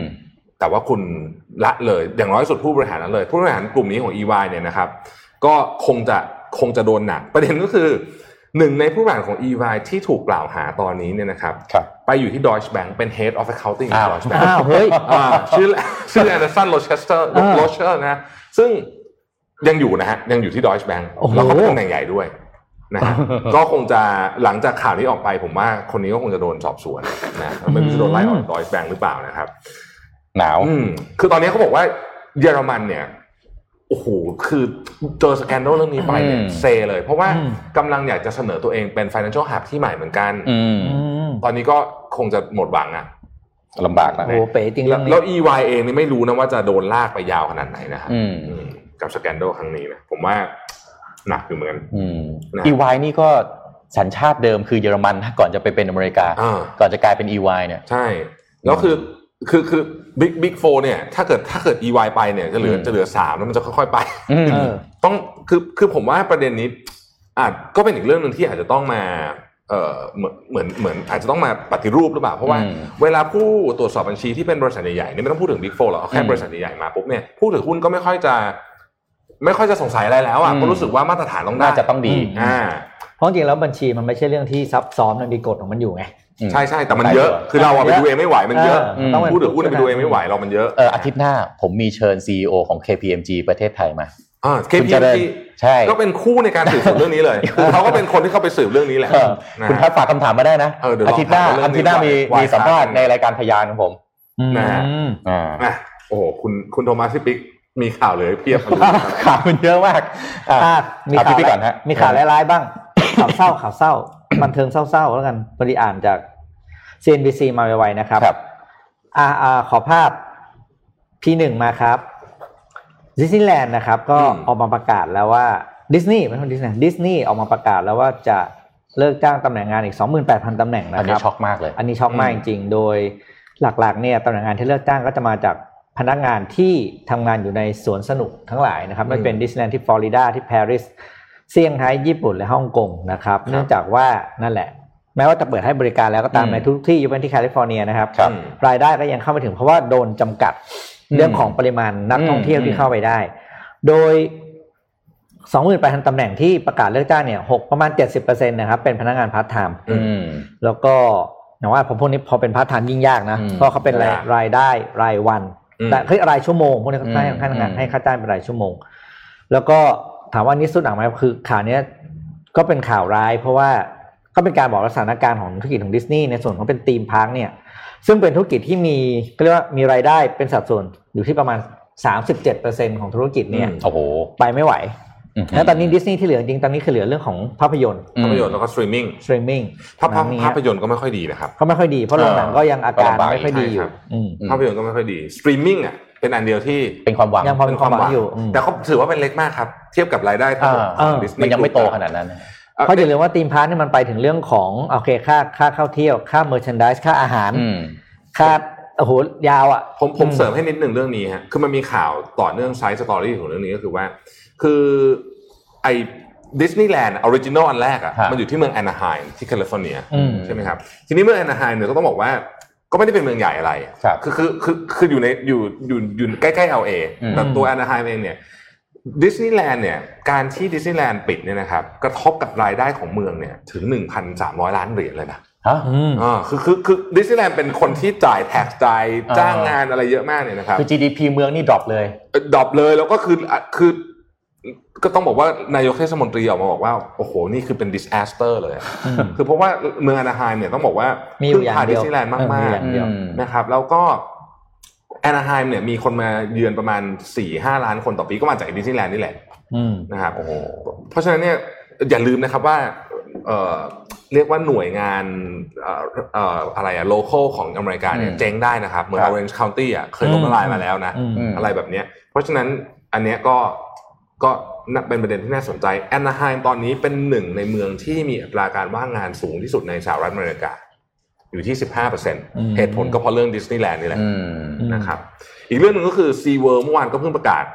เอ่อ lay off คนไปอีก1,900คนครับโอ้โห theme park นี่หนักจริงอืมอืมนะ theme parkนี่หนักจริงนะฮะอืมอืมครับอะผมพามาดูอันนี้ครับซอฟแบงค์ครับ ประกาศลงทุนอีกแล้วบริษัท company of the year จริงๆนะจริงๆนี่มีหลายกองลงนะ แต่พอมีซอฟแบงค์ปั๊บเนี่ยข่าวเวลาเขียนเนี่ยไม่เขียนชื่อกองอื่น เอาเออซอฟแบงค์ lead มาก่อนเออนะครับเรียกข่าวได้ซอฟแบงค์เนี่ยไปประกาศลงทุนขอภาพ H1 หน่อยนะฮะลงทุนในบริษัทออนไลน์ education นะการเรียนออนไลน์นะครับชื่อจั้วเย่ปัง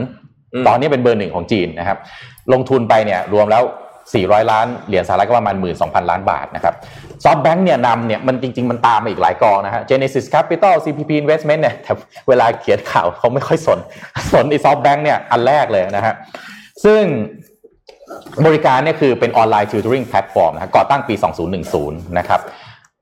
ข้อมูลเพิ่มเติมนะครับออนไลน์ user นะครับ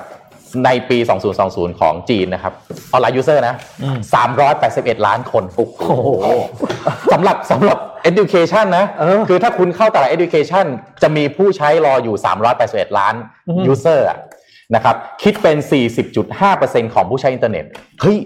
ผมเห็นปั๊บนี่นี่แบบตั้งคำถามนะเฮ้ยตอนนี้ไอ้ที่เรายังประเทศเรายังเถียงกันอยู่เลยว่าเรียนออนไลน์ดีไม่ดีอะเออ ของเขาเนี่ยมีมีคนรอแล้วอะมันเอออืมคือเขาไม่ต้องเขาไปดักแล้วอะไม่ต้องคิดเรื่องสเกลนะ เพราะว่าสเกลมันใหญ่รออยู่แล้ว สเกลไม่ต้องกลัว จีนผมไม่ต้องกลัว เออเฮ้ย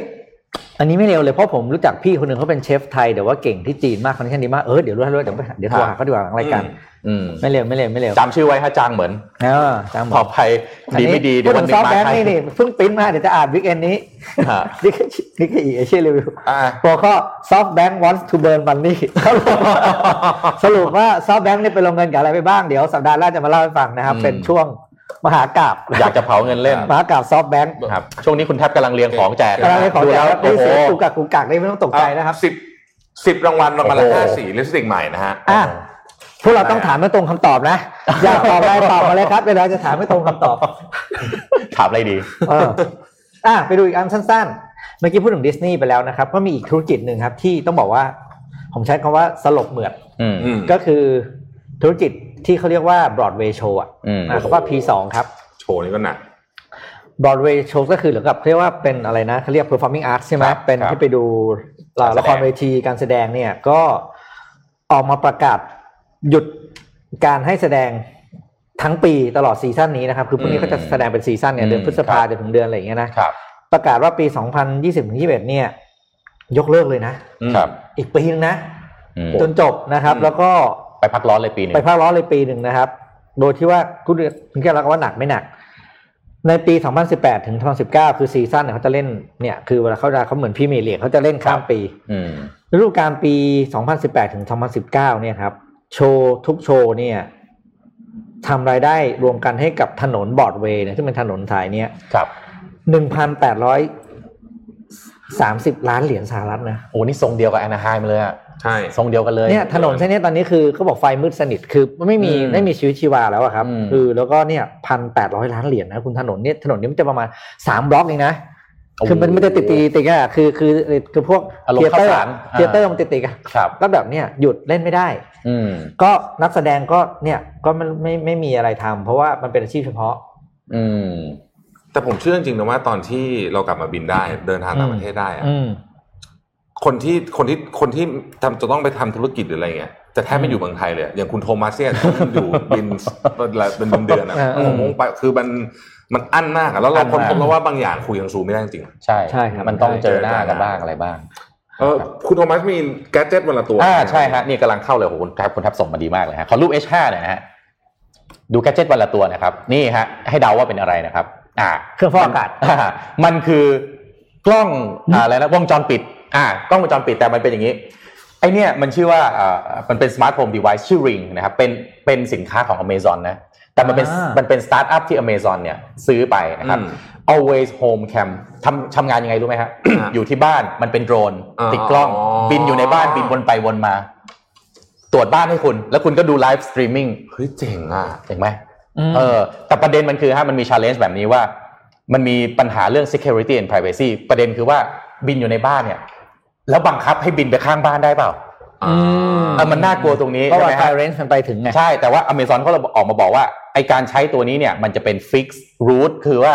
คุณกำหนดเส้นทางมันตายตัวคุณบังคับแมนนวลไม่ได้นะ อ๋อ เพราะฉะนั้นเนี่ยเพราะว่าไอ้กฎหมายเนี่ยสหรัฐเขาแรงไงเรื่องอืมเรื่อง privacy นะครับ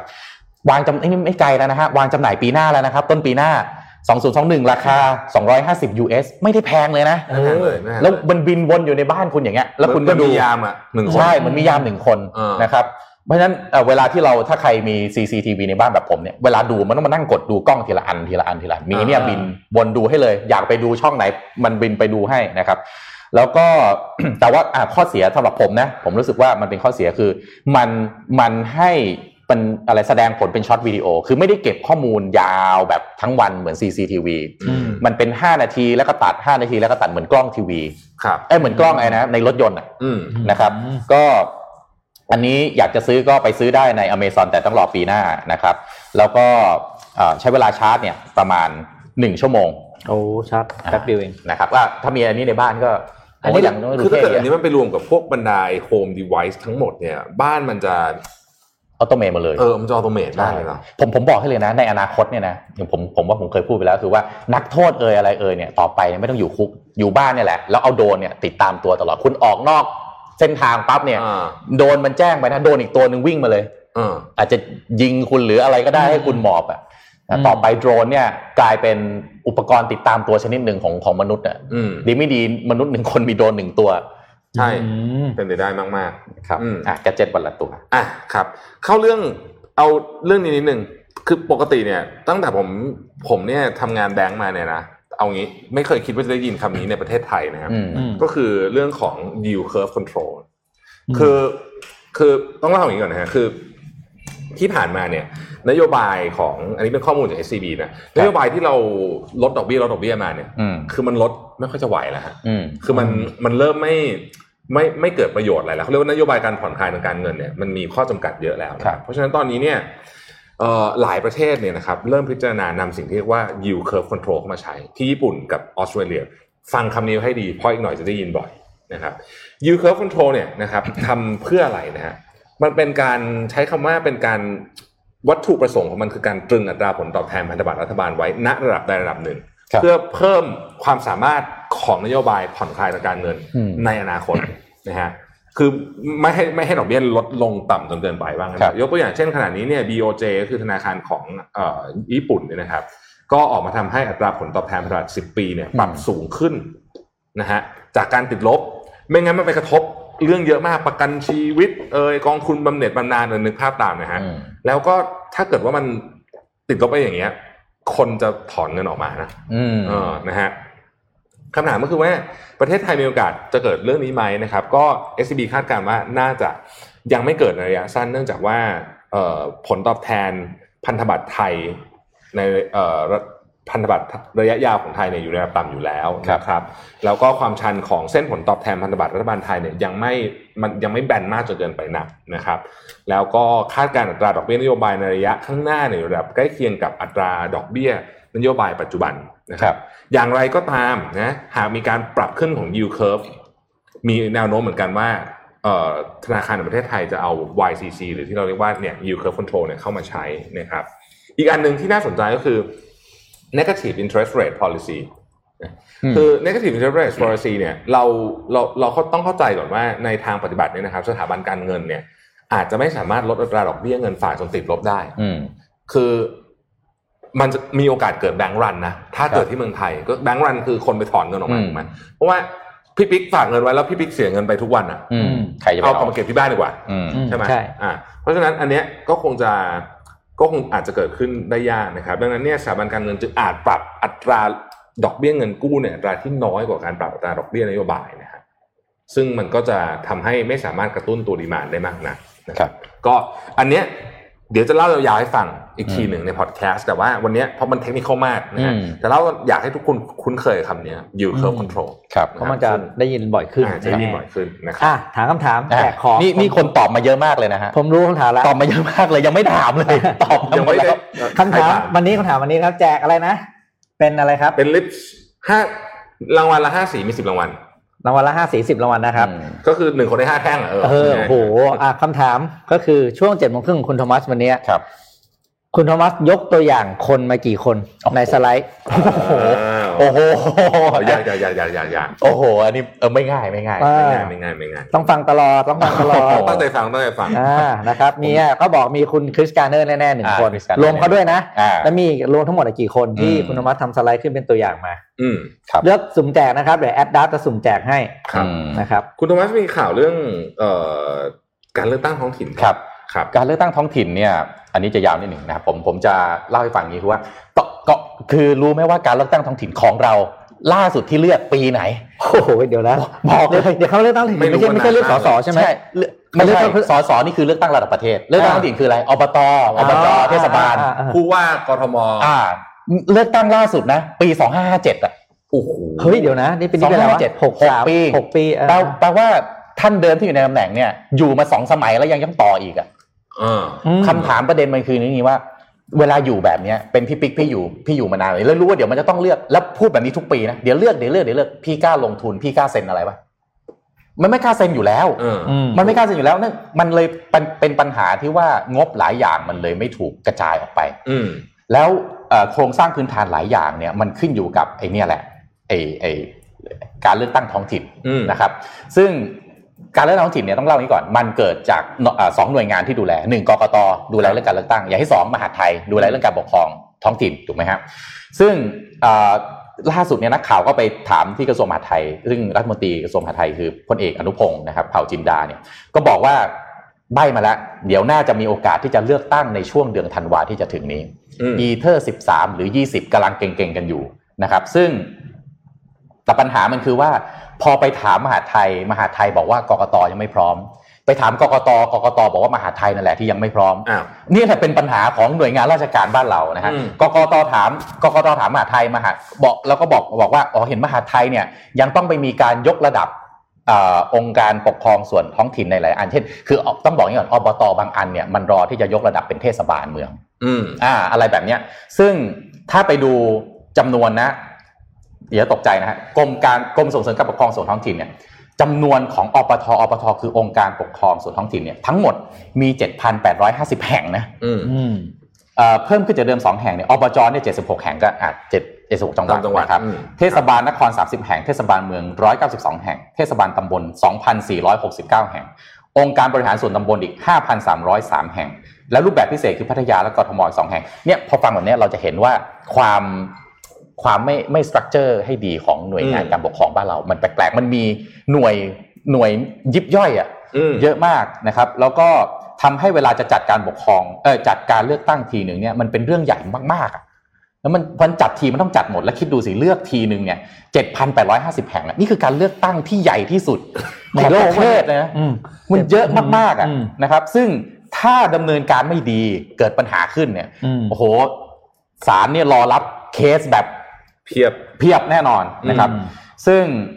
ตอนนี้ก็ต้องรอดูว่าจะจะจัดอะไรก่อน ข่าวตอนนี้ออกมามหาดไทยออกมาบอกว่า น่าจะเลือกอบจก่อน ก็คือ 76 จังหวัดนะครับ แล้วค่อยไปเลือกอย่างอื่น ก็วันนี้เขาจะประชุมกันบ่ายสองโมงครึ่งระหว่างกกตกับมหาดไทยอืมอาให้เดี๋ยวเดี๋ยวเดี๋ยวผมผมผมคิดว่าผมจะเอาข่าวเนี้ยมานำเสนอต่อเนื่องเลย จนกระทั่งมันเลือกตั้งครับนะฮะดูว่ามันจะมันจะ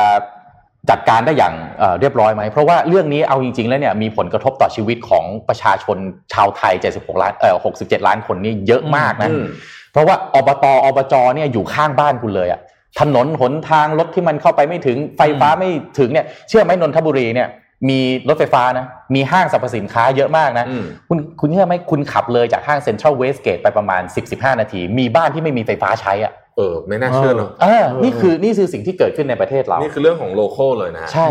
อันนี้คือเรื่องใกล้ตัวเลย ขอขอเล่าเรื่องตั้งไฟนิดนึงครับคือเลือกตั้งเนี่ยนะครับเอ่อประเทศเราเนี่ย เวลามีทีหนึ่งก็จะจัดครับเลือกตั้งทีหนึ่งเลือกตั้งทีหนึ่งใช้เงินเยอะมากนะมากเยอะมากมากเยอะใช้เงินหลายพันล้านนะอืม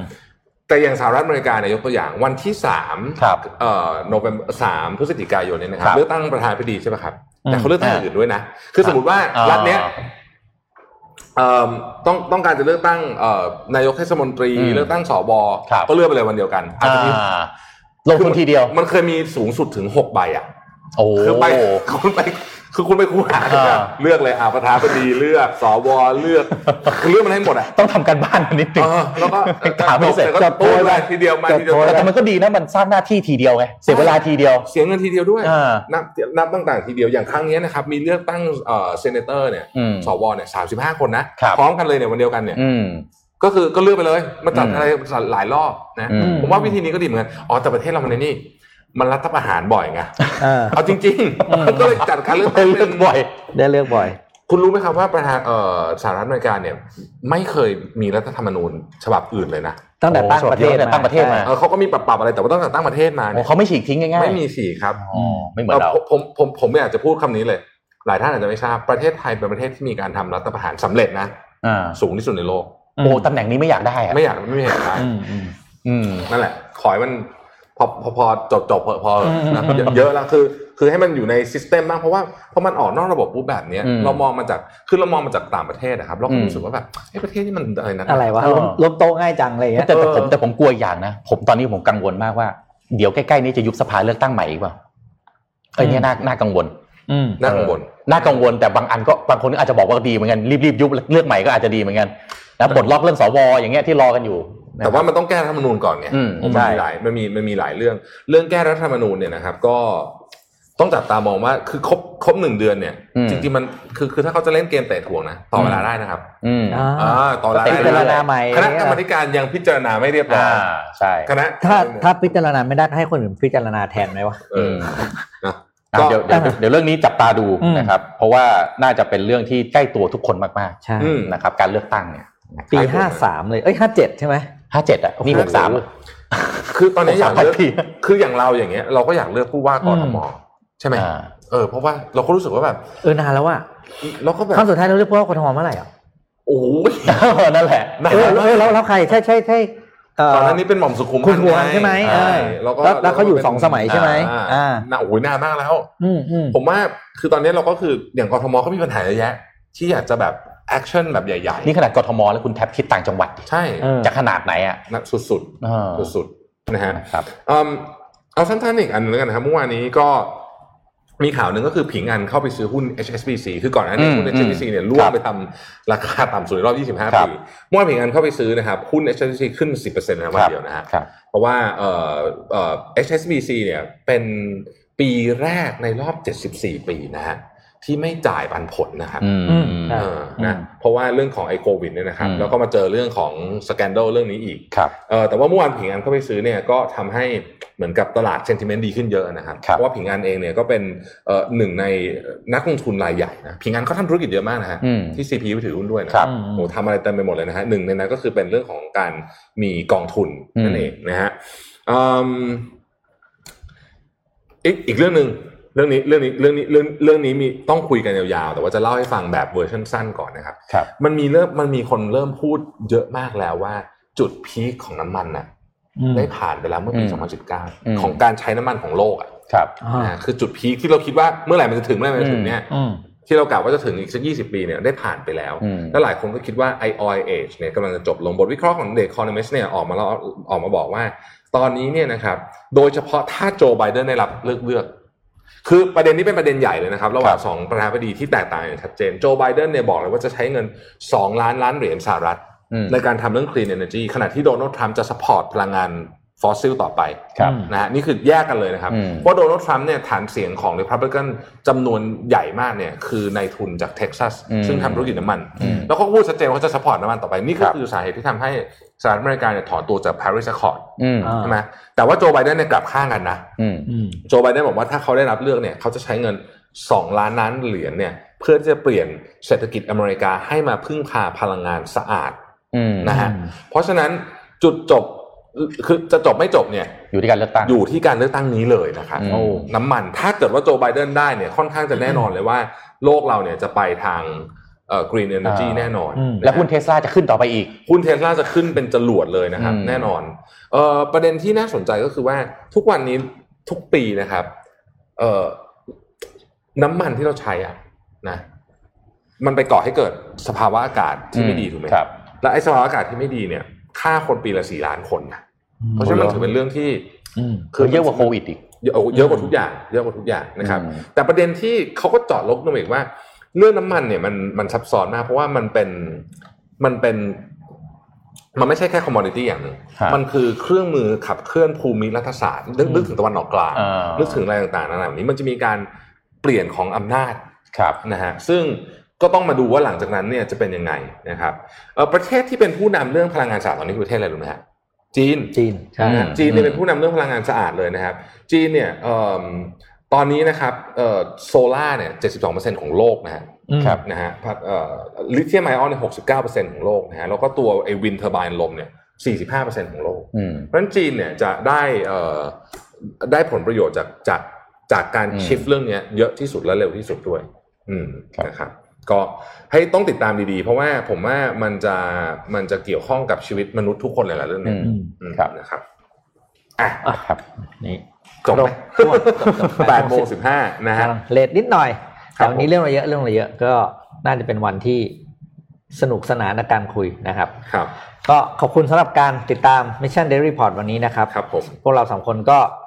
ขอลาไปก่อนแล้วพบกันใหม่ พรุ่งนี้ครับ สวัสดีครับ สวัสดีสวัสดีครับ Mission Daily Report